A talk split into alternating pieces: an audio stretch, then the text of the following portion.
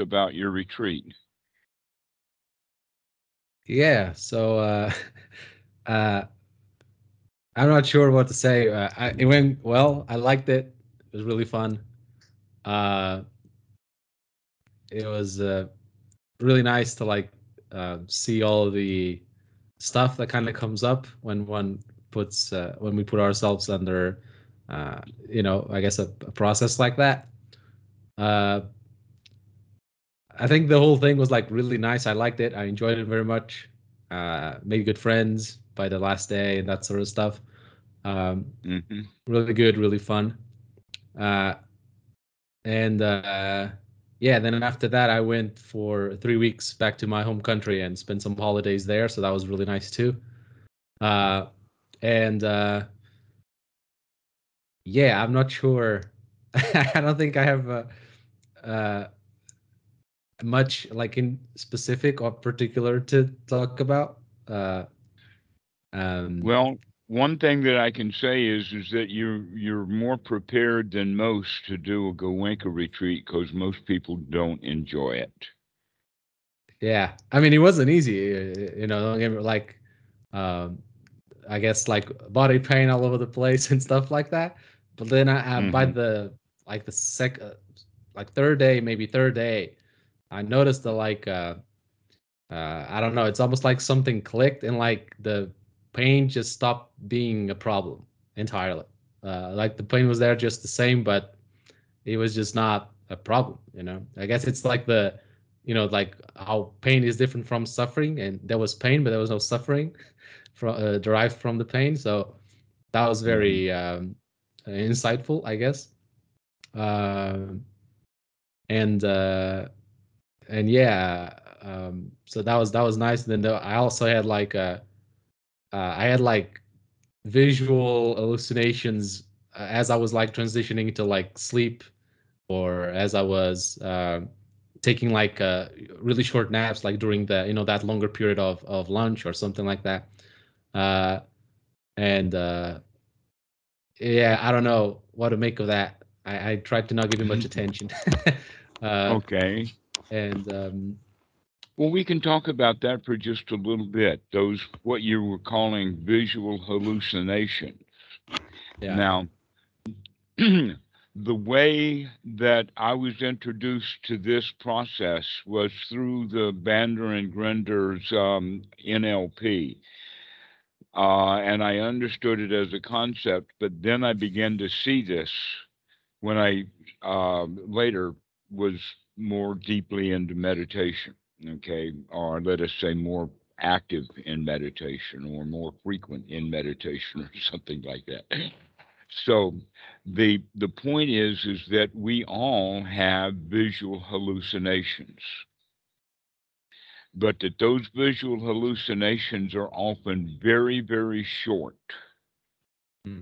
And they last only about a mind moment and sometimes those visual hallucinations are nothing but a color or a vague image. I've had- sometimes it's something in motion. Go ahead.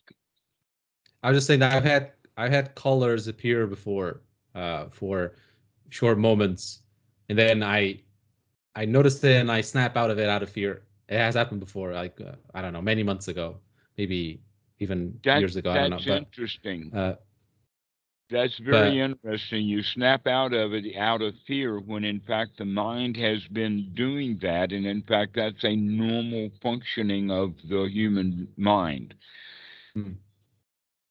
I see. Yeah, So but uh, uh, like the these ones were different. It wasn't like colors. It was uh shapes. I want to say like geometric. So I had like these. uh I don't know how to describe, but like imagine like uh like this is like a line. This is a pen, but Uh-huh. imagine like I had lines coming from like the side of my field of vision, uh, and they were like coming like this and like this in a circular shape Okay. and uh, they kind of converge upon a circle. So like one converts here, then this line converts here and here and here, and they uh, kind of like rotate slowly, like this, and they make the most perfect circle I've ever seen in my whole life. And this wasn't uh-huh. uh, this wasn't blurry or fuzzy or distorted or it was very sharp very precise like you know Mhm. like 4k full hd quality like just like i'm seeing I, like I understand.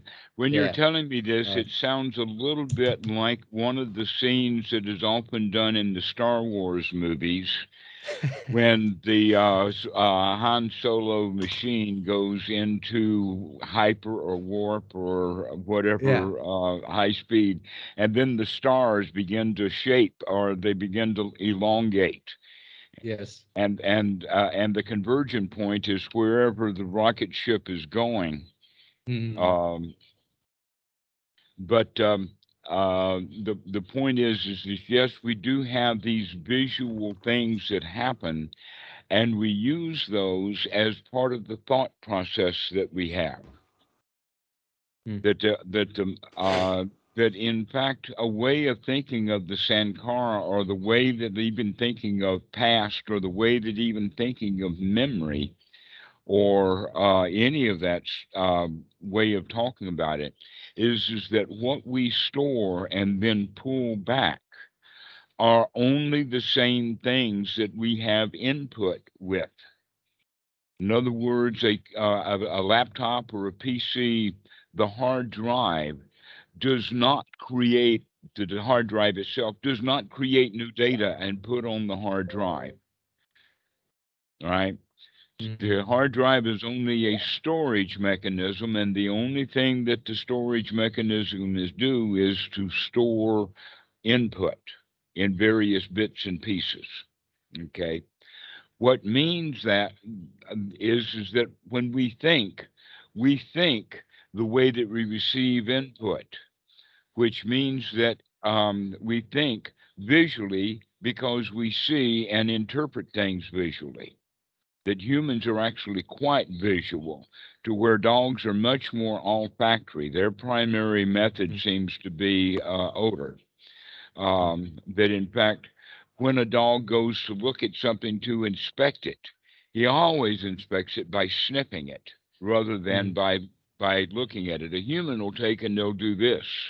The dog will do that when we're Mhm. trying to, to get something. This is an important quality to understand that the, these visual things that are stored in the mind were stored because that's the kind of way that the mind works. We store visions, we store um, uh, sound, but we don't store very well smells. We're not very olfactory oriented that way for some reason, our species. And it could be the fact that once we stood up and started walking around, now we're uh, four to six feet above the ground for our nose to where the dog he's got the ability to put his nose right to the ground which is uh, basically odors are very heavy molecules they're distinct Mhm. and so they can fit in um, but anyway, um, an example of that, for instance, is, is that it's hard for you to conjure up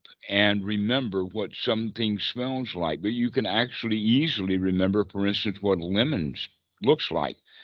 But Mhm. it's a little bit hard to see what it what it smells like. We have to actually spend some time to recreate that. The same thing with a rose. It's easy to identify looking at a rose so that you can see it, but do you remember what it smells like?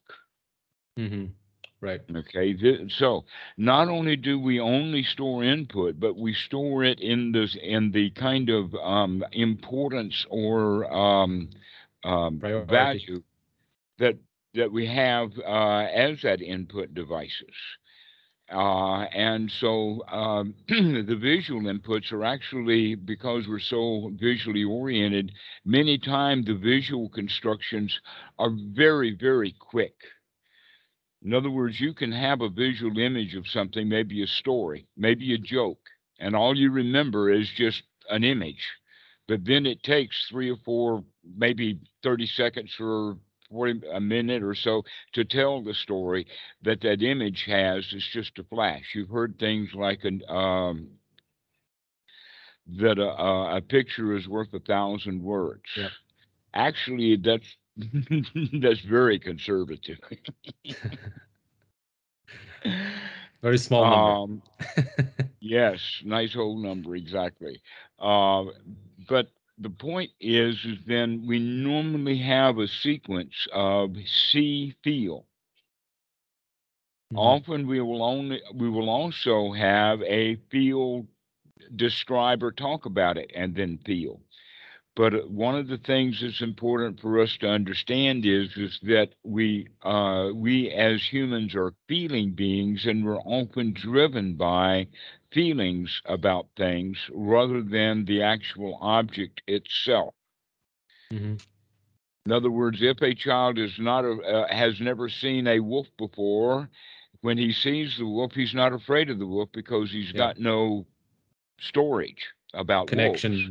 Connection about it. Yeah, those those connections. Okay, so now we can actually, when I even use the word wolf, you probably created more than one image of a wolf in your Mhm. mind. Yes, I didn't know. I actually didn't notice as as you said it. Yeah. Yes, Yeah. Joe, did you notice that you actually created images of wolves in your mind and they were very fleeting and very fast? Yeah. Yes. That's the whole point is is that we begin to pick up and see that stuff happening kind of in real time and recognize instead of, oh no, look at that, it's, oh, so that's how the mind operates. Is a much better attitude. So we're uh, basically um, beginning to change our attitude because, in fact, our attitudes are stored.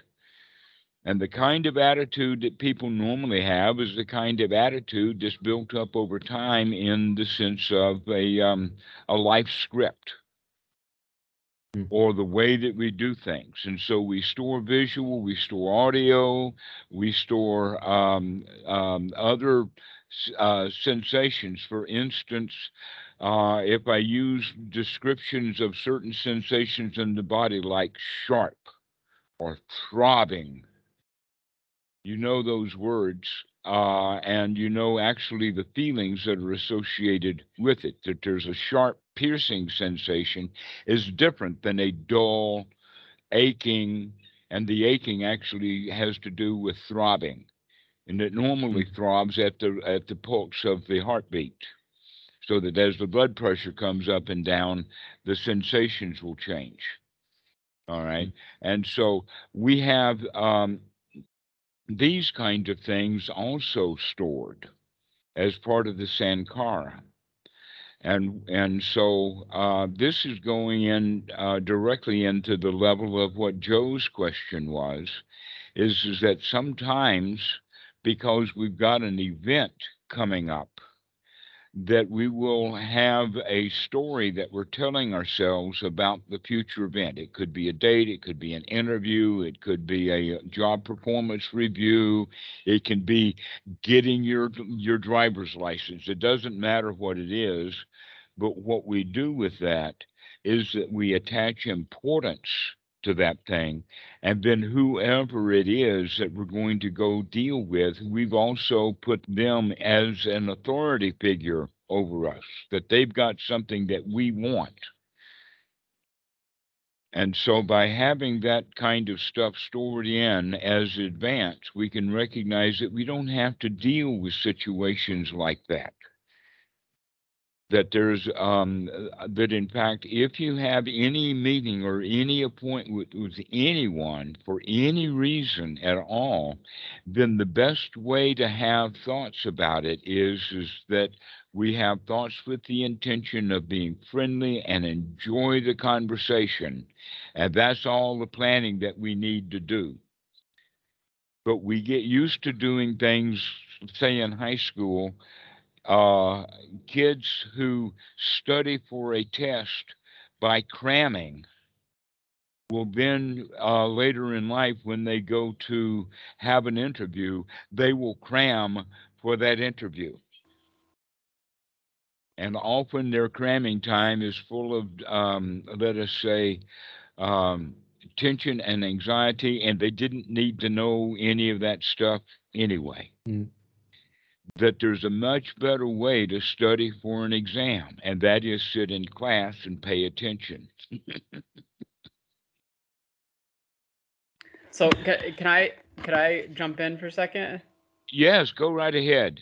Okay, uh, so I, I I sort of realized this, and I I tried thinking friendly thoughts, and I'm still trying to think friendly thoughts, and I like last night it was going pretty well. I was kind of meditating and was like trying to send friendly thoughts both to myself and to my thought of this person. Um, and then it's like it just keeps coming back. It's like a constant like internal like negotiation that's going on is the one thing, and then the other thing is is that uh, sometimes when I actually have the interaction and I'm really friendly, I feel like I just get run over and that I'm just a pushover. And like in this specific interaction, like the last time that I interacted with him, I I, I really was friendly and, and nice, and uh, and I I just got sort of run over and didn't really because I, I I basically I'm I'm I'm digging a pond and I, I need to get permission from a government official about it, and he very much takes his job seriously and uh yeah so anyways that's that's just kind of that Okay. Um, so he's the guy who's going to be giving you a permit to dig a pond. Is that this? yeah the- that's that's it yeah All right. Uh, then in some ways, you want to give him the feeling or let him uh, have the feeling that in fact he is in charge yeah because he's, uh, you know, he's got his own standards or ways of doing things and things like that, and that he's going to give you the permit again. Uh, that if you've already met him before, then he's already spelled out what he wants from you. And the getting ready for the meeting is getting that stuff done, not thinking of the excuses that you're going to give him for not having done. That's Yeah. another way of looking at it. Okay, so uh, being well prepared for the meeting includes the point that uh, the most important point about the meeting is, is that you're going to get along with this guy and make friends with him. That's the number one goal of the meeting because if he feels good, he's going to give you what you want. And if Right. he feels Okay. bad, even if you've, um, let us say, passed every step along the way and have done 100% of everything that he's required, if you do that and tick him off, you still got a problem. right right But if you are in fact very friendly and, and courteous and uh, agreeable with him, then even if you don't have a hundred percent of all the stuff that he's asking for, you still have a good chance of getting it. Right. Yeah, I mean, I have I have everything that he's asking. I I think he he he's a little bit of an older gentleman, and I think he maybe just doesn't take me very seriously because I I kind of look like how with my long hair and my beard and stuff, and I don't know, but yeah, but I I, I still can try to be nice though, and try and convince him that I'm a serious person and that I'm not like you know messing around or something. Are But- you sure? If, if that if that's the case, then maybe uh, the pond that you're talking about is important enough to go to a barber shop and get a really good job done. No, I I, I don't think so. Up up to you. Up to you. I mean, there's, uh, but this whole idea is that if we dwell on, and not dwell, but in fact, the passing moments of um, past and future that you have would be the, oh no, I've got that meeting. Oh no, what's going to happen? Which is normally the way that a child will think of uh, the meeting, is because they come from the perspective of being a victim yeah. The way that you can have it is when those thoughts of the meeting come up you can have it yeah i can handle that Yeah. yeah there's going to be no no issue to it Yeah. okay that it, we do have um control over the way that we think when we remember to Yeah. this is what sati is all about. If we can't remember, in other words, if we get stuck in the oh no, I've got to deal with this guy and he's already run over me, Okay, you can see the attitude that comes with that. And so there's an attitude of aversion rather than the attitude of friendliness. Right. So dealing with him in your own mind in a friendly way before you deal with him actually is the habit that we want to start creating.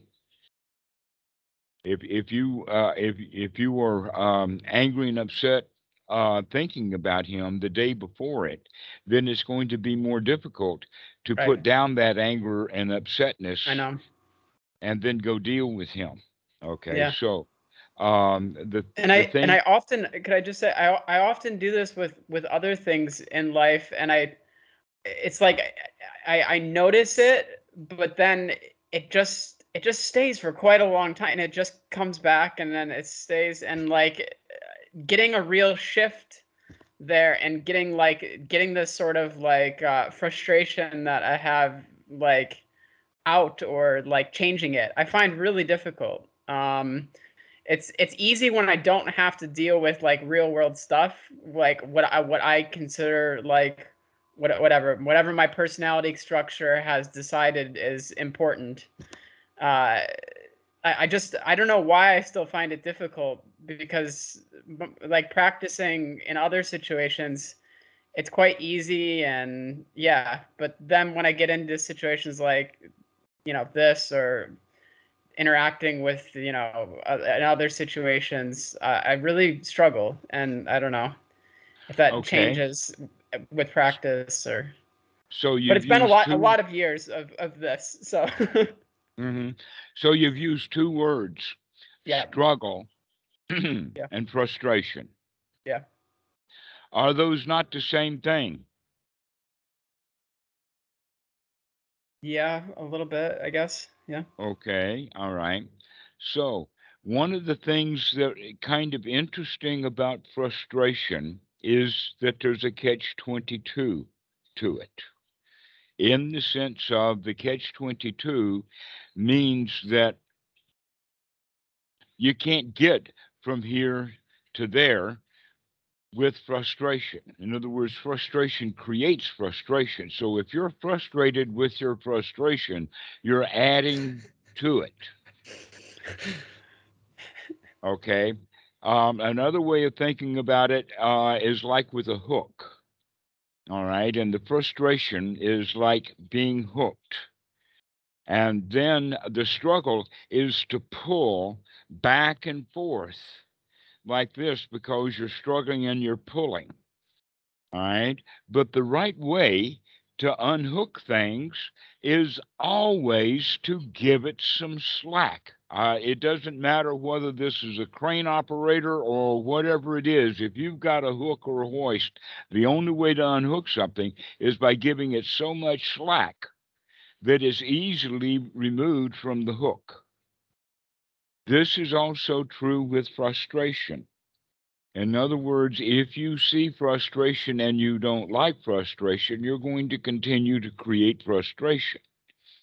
If you have anxiety and you don't like the anxiety, the very thing of anxiety is, is that you're not liking something. So now, whatever it was that you were not liking, they gave you anxiety, and now the meditator sees the anxiety. He doesn't like that, which is creating even more anxiety. This is quite typical, and every student has this. So remember that analogy. How are you going to unhook yourself? Are you going to just keep dragging and pulling the way that a child would? That in fact, um, uh, children, they're easy to play um, games with, like tug of war. And this happens also in other things like that is that you're both of you are struggling and struggling and struggling and struggling and pulling and pulling. But what happens if the one who has got some wisdom com- completely lets go? Not not com- yeah, not not let go of the rope or whatever that you're pulling, but letting go of the tension so that it becomes completely relaxed. All right. And that will then uh, almost take the other person off balance so that now you can pull. Okay. This is also the way that we want to deal with frustration rather than struggling with it. That we're going to start playing a game with the frustration because these frustrating feelings are just uh, initially just old stored feelings in the sense that they're memories. You know what it's like to feel frustrated. You started feeling frustrated when you were a child, and now you've got a, quite a habit of it. And so the way that you deal with frustration is with frustration, which is typical. That's why people remain frustrated rather than letting go of it. Uh, now, how do we let go? That's interesting. I mean, you can see the analogy that if I'm pulling on a rope with a child pulling on the other end, the easy thing is to let them get off balance by letting them have it and then pulling it back. This is exactly the entire art of jujitsu. You probably heard jujitsu. Okay. There's there's also another tradition that I'm more familiar with called Goju Ryu, and you can hear that Ju in there. That Ju is give. Okay. So we want to start playing with the mind the way that we would play jujitsu, and that is to give into it to trip it up. So basically, what jujitsu is all about is merely standing out of the way and let that force go. So if somebody's trying to punch you in the nose, you just move your head like that and let that force go like that, and then you can grab his arm and pull him off balance. So that's one of the ways that uh, uh, that jujitsu operates. But we can use that because it's physics, but it's the physics of the mind.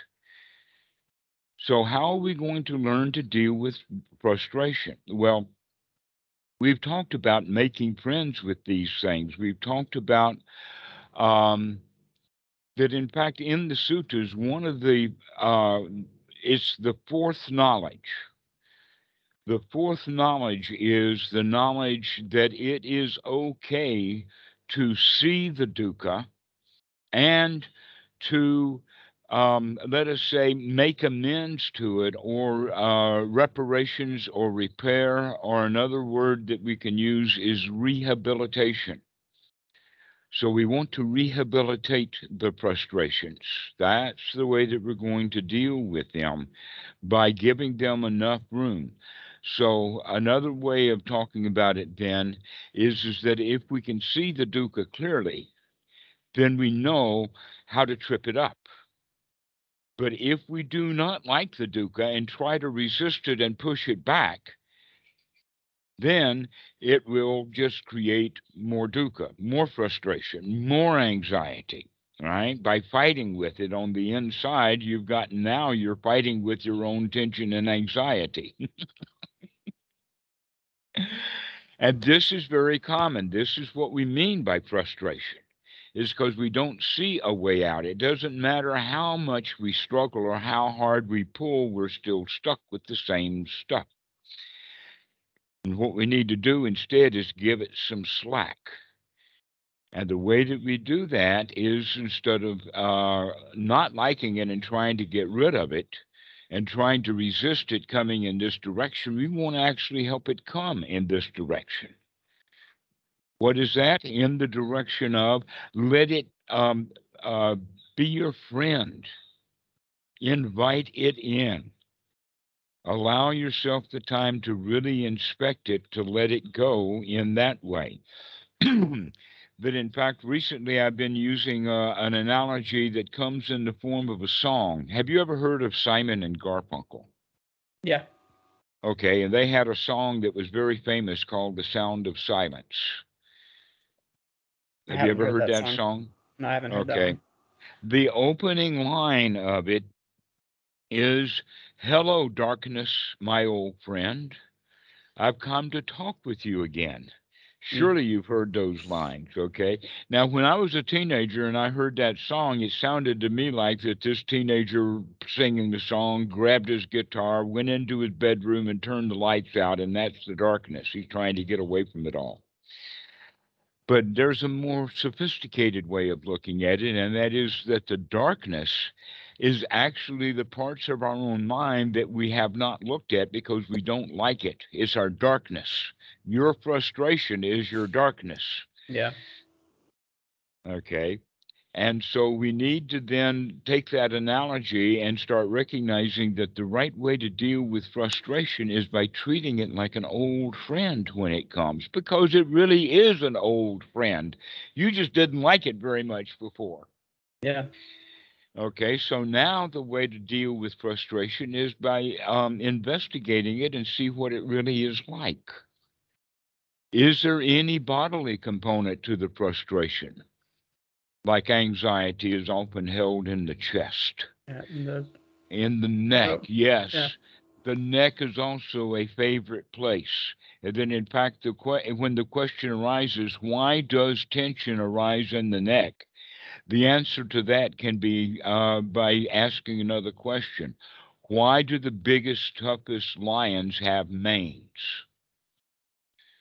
to protect uh To protect neck. the neck, exactly, to protect the neck. Okay, so the next question along that line would be well, wh- where do lions go for the kill? What is the kill, the attack kill? Not the jumping on the back kill, but the attack, the kill attack. Okay, that's the neck. So now you're saying um, that, oh, that's maybe the point that we can say about why do people have neck tension? Is because they're actually trying to protect. Hmm. Okay, there's something dangerous there. And so when people have neck tension, that's just a physical manifestation of the fear that is already in the chemistry of the blood in the body, and that that chemistry was kicked off by the mind, but we often don't even remember because it was fleeting or whatever. And all we're left with is the telltale stuff that's in the body that's a feeling of um, being set upon, feeling of frustration, to where those are just old, familiar feelings, but we don't like them, but they are family. So the first thing that we need to do is to start treating them like family, like they are familiar, and let them become really familiar because we're really now investigating it to the to the to the depths. So just like going back to Goenka, just like Goenka recommends, because now we've talked about the underlying stuff that's going on with that. This is why in the meditation, the students are invited to really inspect the body, not just for sensations of the body, but also for the locations of the anxiety and the tensions and the frustrations and all of that kind of um, uh, emotional stuff that is associated with the body. For instance, anger is not a merely mental thing. That when someone is angry, there will be physically physical components. One of them is is that we will ball up our fist, we will tighten the neck. someone will, suck in the gut. Other things like this will happen when we get um, angry. And what do we call that? Tense. In other words, we tense up the body, but it happens subconsciously or it happens with a part of the mind that we're not paying attention to. So now, as a meditator, you're beginning to see that tension. You can say, Hot dang, I see you finally. I see you, old friend. You've come to talk with me again, I see. and this time, we're really going to listen. We're really going to pay attention to it. That's the way of dealing with the frustration is to recognize that something very hap- fast can happen in the mind that then then almost like that there is a um, um, let us say a faucet in the brain and that it takes um, that faucet turns on adrenaline. It's done through the mechanism of the pineal and the pituitary glands that are in the back of the uh, the head communicating directly with the adrenaline gland that is sitting on top of the kidneys in the back here. And so there's a direct connection between them. And so this stuff, by the way, happens very, very fast. It's intended to be fast. This is the high speed reaction that keeps you alive sometimes. And that was designed originally in the sense of those people who did have a quick reaction to danger survived, and those who had a slow reaction to danger were eaten. So this is our biological component that this stuff happens really, really fast. But um, the reaction then that we have to being eaten is real and it happens immediately, except it was all imaginary. It didn't happen in reality. There actually are no pythons on the floor. There is no alligators crawling up the steps onto the porch, right? That's the whole idea is, is that our memories of seeing things will spark um, our, let us say, reflex actions this eh, actually the, reflex action we're talking about is an instinctual reaction and the instinct is the self-preservation instinct right? And that that instinct is triggered and it's intended um, through evolution to be very fast because when it's slow we get eaten. So we need to react in a very quickly. This is why the frustration will appear before you even know that it's appearing that is already there. That's because it comes up that fast. So the question is, as a meditator, are you also fast enough to be there for it when it is actually going through this arising cycle?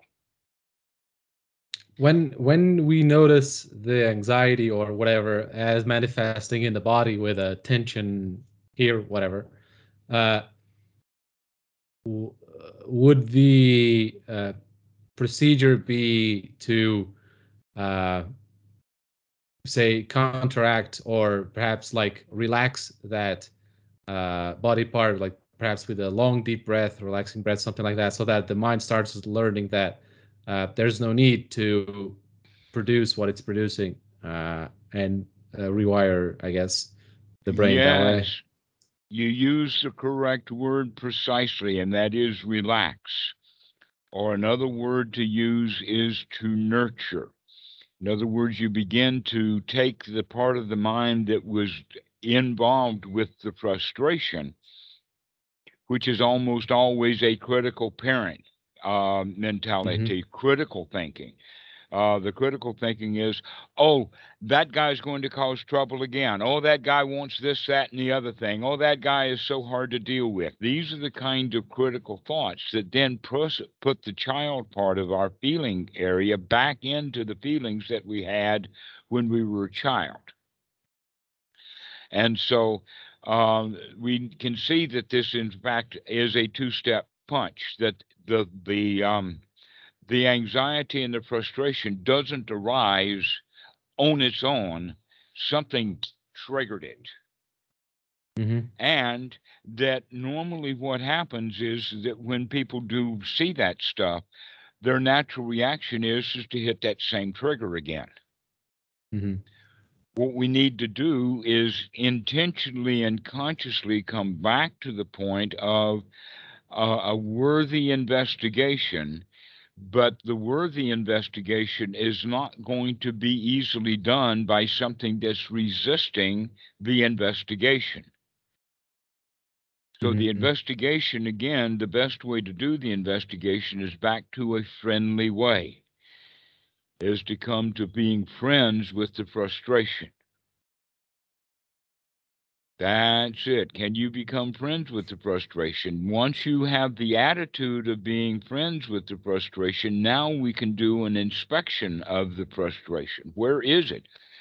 You know, is it here? Is it hmm. here in the neck? Watch that tension. If there is tension in the neck, can I roll my head around and play with it? Can I feel that tension? Is it more on one side or the other? Can I put some muscle rub on it and, and rub the neck and allow the neck to feel nice and comfortable? I mean, if you've been giving yourself tension over this one thing, how many times have you been giving yourself neck tension over a wide variety of things? So now giving it a massage, putting some muscle rub on and, and relaxing and saying everything is going to be all right Mhm. This guy does not have me by the throat. I do. And it's a nurturing. yeah. So you're saying there needs to be, uh, so there's uh, recognition of the anxiety as an emotion on the mind. Then there's the recognition of its manifestation on the body. Uh, Mhm. then there must be a process of friendliness in the sense that to not develop aversion towards that uh, emotion being there, which is not going to be very pleasant. Uh, so there needs to be practice to not develop uh, aversion towards it, and then uh, I guess the process of attenuating or or uh, uh, relaxing it uh, through Okay. whatever a deep breath or a In- massage or whatever. Uh, is this somewhat a- uh, correct or? All right. So in a way, the the way of talking about it then is um, relaxing it or making it okay. In other words, we become friends with it before it's relaxed. Yes. Hello, yes. darkness, my old friend, or hello, tension, my old friend. Boy, I'm glad I can see you again because otherwise you've got me by the throat. Hmm. But now that I can see you, I can massage, and not only can I massage with my hand, but the whole part of the whole point of massaging one's body with the hand like that to remove the tension is, is that now you have the mental um, position of nurturing. That's why Yep. you're using the hand like this, Yep. is to nurture the body. And so we can we're uh, taking the attitude change from being a victim of this guy and being frustrated, and now we're a victim of our own frustration. And so we're moving from victimhood to victimhood to victimhood Mhm. when we can see that victimhood also. Hello, Mr. Victim, my darkness, my old friend. I can see that I have I deal with things as a victim, which means that I am struggling and pulling on this rope while really I'm being pulled around by it. Mhm. And I'm struggling to hold on to something that's dragging me around. Mhm. It's actually it's interesting because like there's a there's a uh, it has been recognized that when we, for example, say if we hug ourselves, uh, the mechanisms of hugging, the touching, and the the association with of the hug, uh, creates a similar positive uh, attitude uh, or state as if someone were to be hugging us in that same uh, gentle way. So I guess when we do the nurturing like uh, of the neck, it's uh it's it's doing that. Uh, yes. and By the way, my neck right now feels so much better than it did just two minutes ago. that Yeah. nurturing is still going on. Wow, it feels so good. Mhm. Okay, so this is the way that begin to approach this because as you can see that when the frustration starts, now the thoughts are in line with them. So you'll continue to have thoughts about that guy and having more frustration and then more thoughts about him and more frustration. And you think that all the frustration that I have now will go away if I could only figure out what to do or how to deal with that guy. So let me dwell on how to figure out that guy so that the frustrations will go away.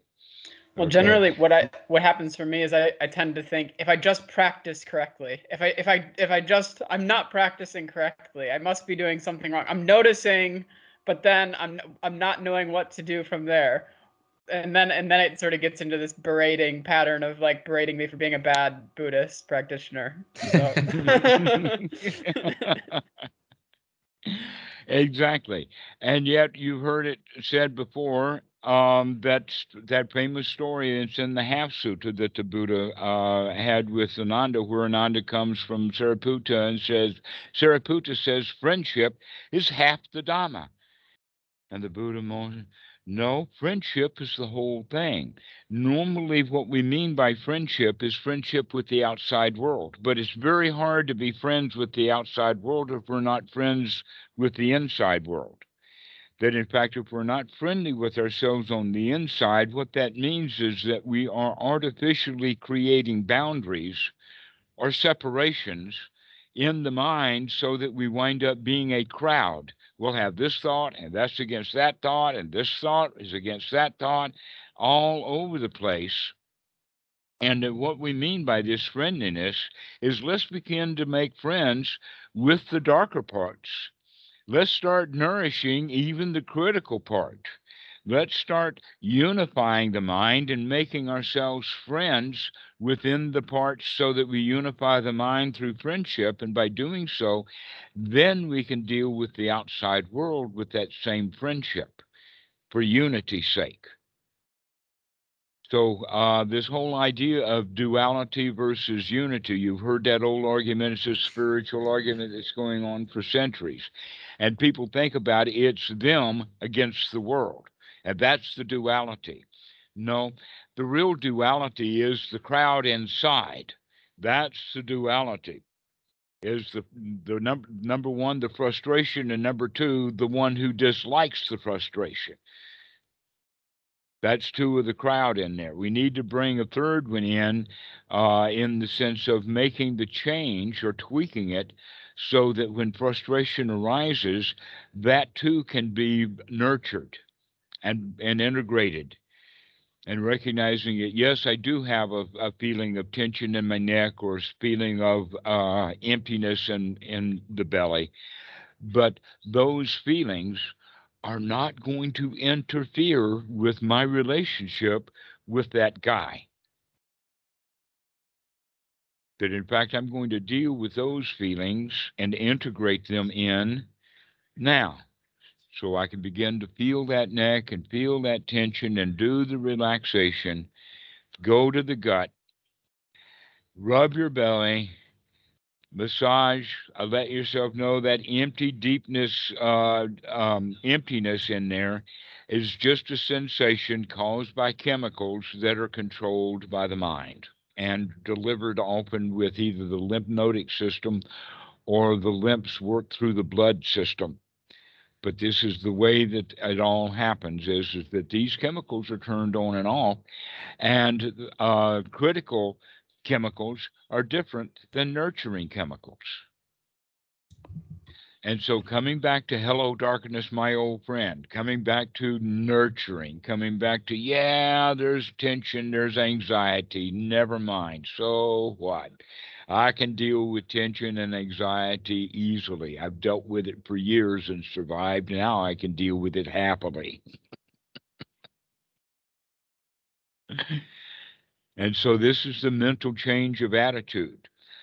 And as you've noticed in this talk, we've talked much more about the feelings the feelings of stress, the feelings of tension, the feelings of uh, struggle, the feelings of frustration but we can also look at it from the perspective of these feelings are created by our thoughts. And you can see that, that in fact, you can start thinking about this guy. And as you do, you work your feelings up.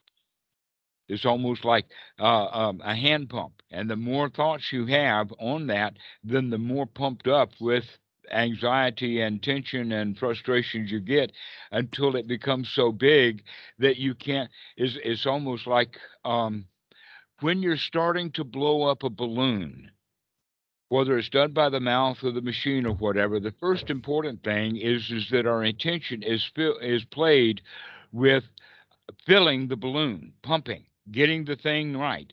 But that changes very quickly into we no longer pay attention to the filling of the balloon. Now we're paying attention to the balloon being filled.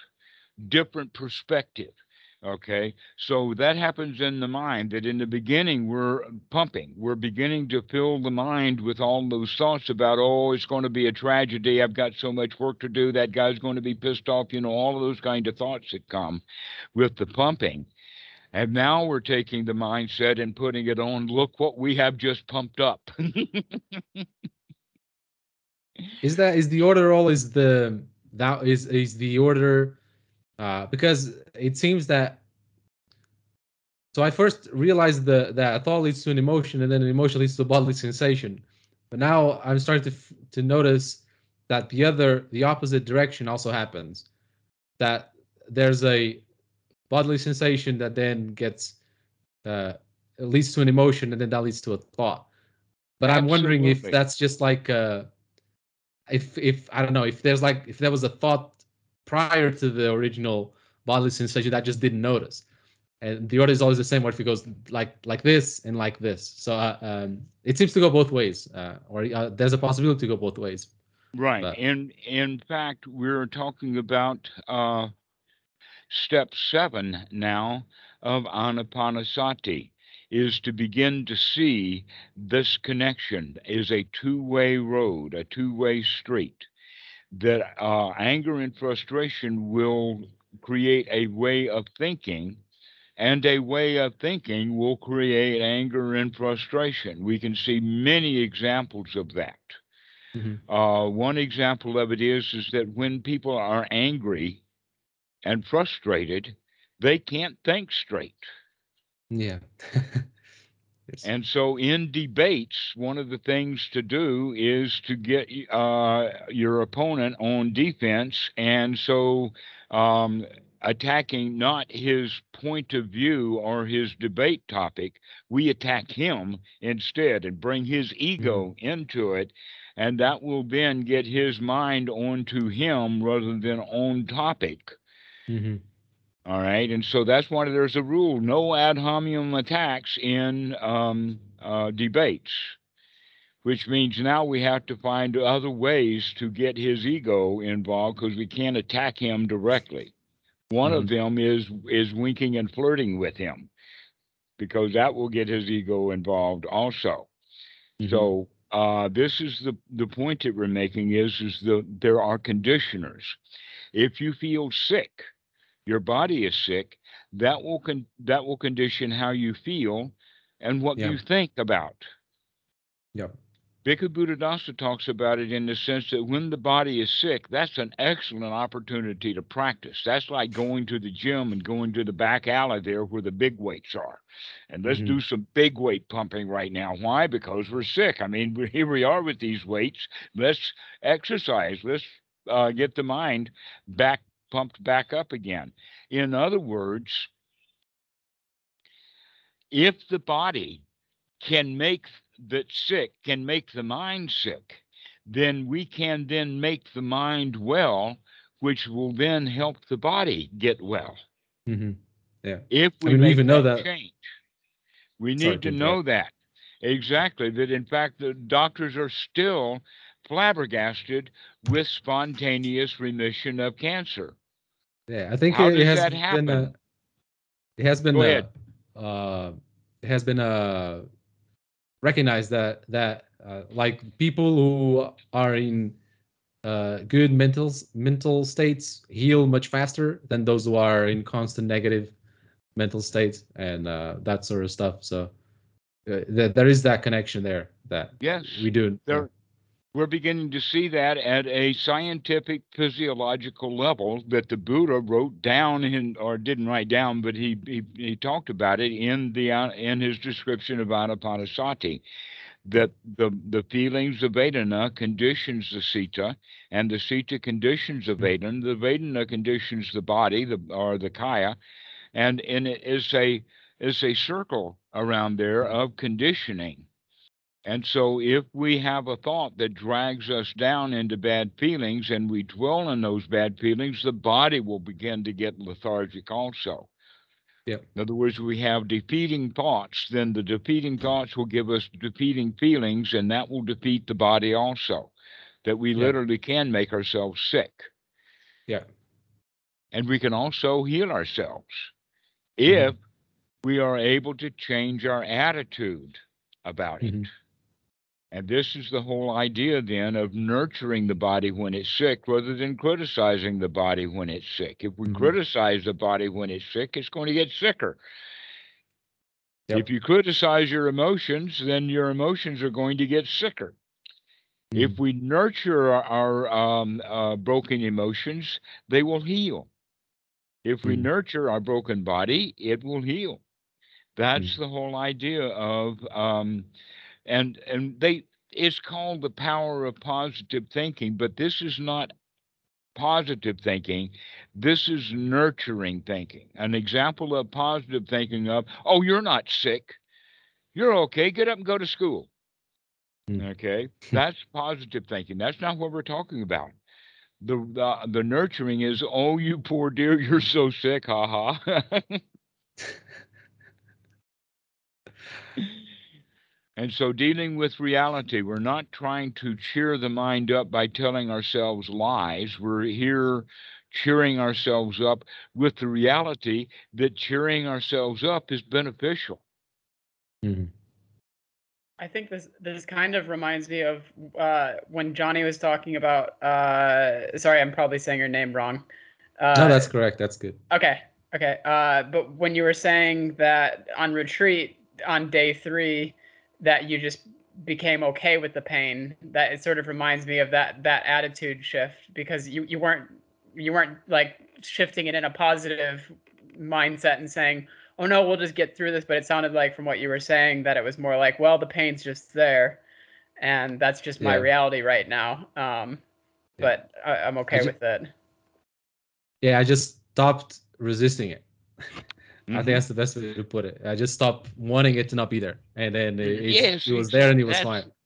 Uh, Right. So that's the change of attitude. We're no longer resisting. We're no longer standing in the way of that punch, mm, but we're we're stepping aside and let it miss us.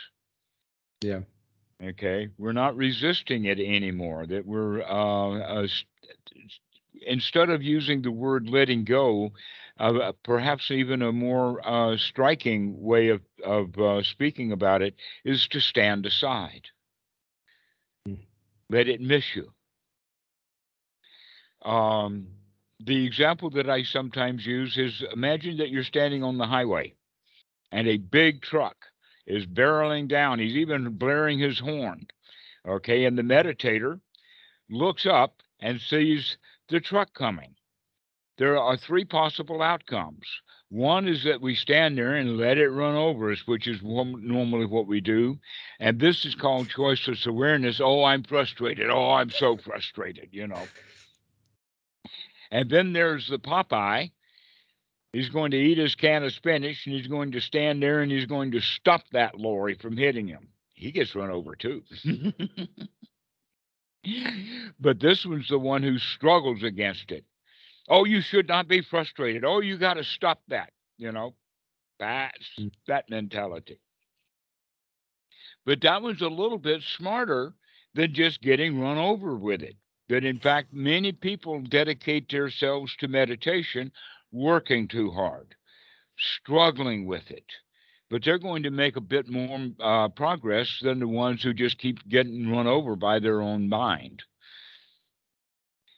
There's a third way, and that's to stand aside. Just get out of the road. Just say, you can't touch me. Just get out of the way.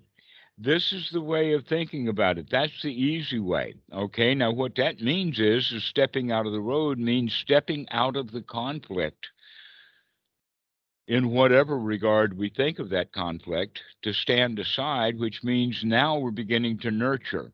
We, in fact, can cheer that lorry. Yeah, go, boy, go. Yeah, you've gone. you've gone. and so that's that. In fact, that that point is the point that um, is important within the context of, um, let us say, the uh, the adept practitioner rather than the wrong student and that is is that we begin now to pay more closely attention to the things that are falling away rotting away going away that in fact we begin to uh, appreciate frustration by only seeing its backside as it disappears as it leaves the scene. That's the way to start dealing with it is is that instead of dealing with the arising because that's the way that we normally did when we were children we see things coming. Now we're going to watch things passing away we see the arising now we're going to see stuff pass away we can say oh that tension in the neck is just passing away yeah there it goes okay so this is another so way of sorry. talking about it go ahead I'm go so ahead sorry Joni to interrupt. I, I'm really sorry to interrupt. It's just that I have something to do in about two minutes, so I have to go. Um, but it was really nice talking with both of you. And, yeah, it's nice uh, meeting you. You too, man.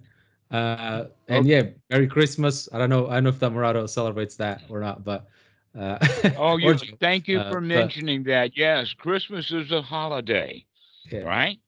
Every day You say you're on holidays yeah, all the time. Yeah. I'm on, yeah, I'm on holiday, right? So Christmas is just another holiday.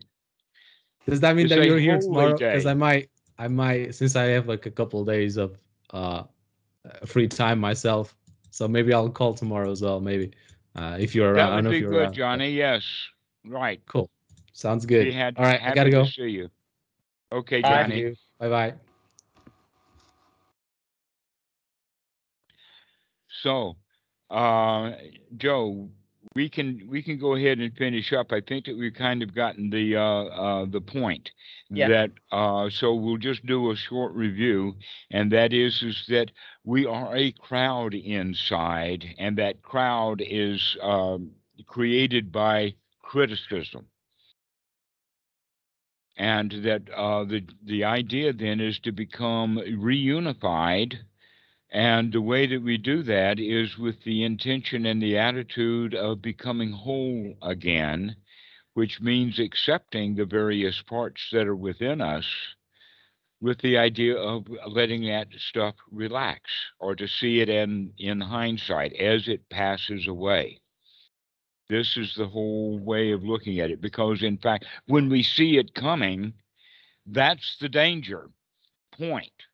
And if we merely step out of the way, then the danger will pass on by, and then we can say things like, miss me, can't touch me.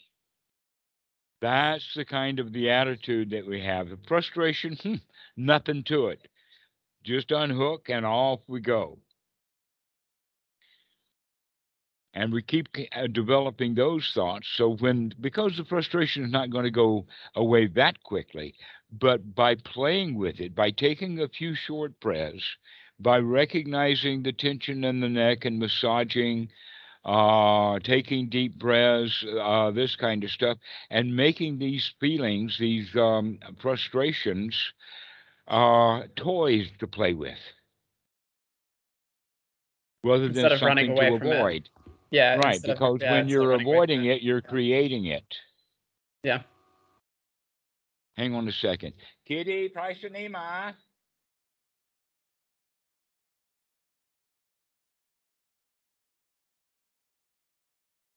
Okay. So, uh,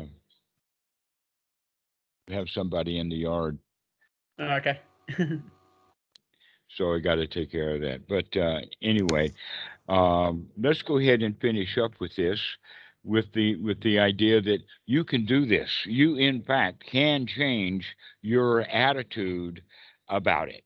yeah. That you can have friendly thoughts about your frustrations, and you can have friendly thoughts about the guy. Yeah. I got I got like an hour with. an hour left to before I have to meet him. So You can yeah, use have, that I have one hour hour to practice uh thinking Right. positive chill out. Yeah. Exactly. Just chill, knowing that Okay. everything is going to be all right. Okay. Okay. Thank you so well, we'll much. see you. Yeah, Yeah. Joe. We'll see you Bye-bye. later. Bye bye. See you. Good luck.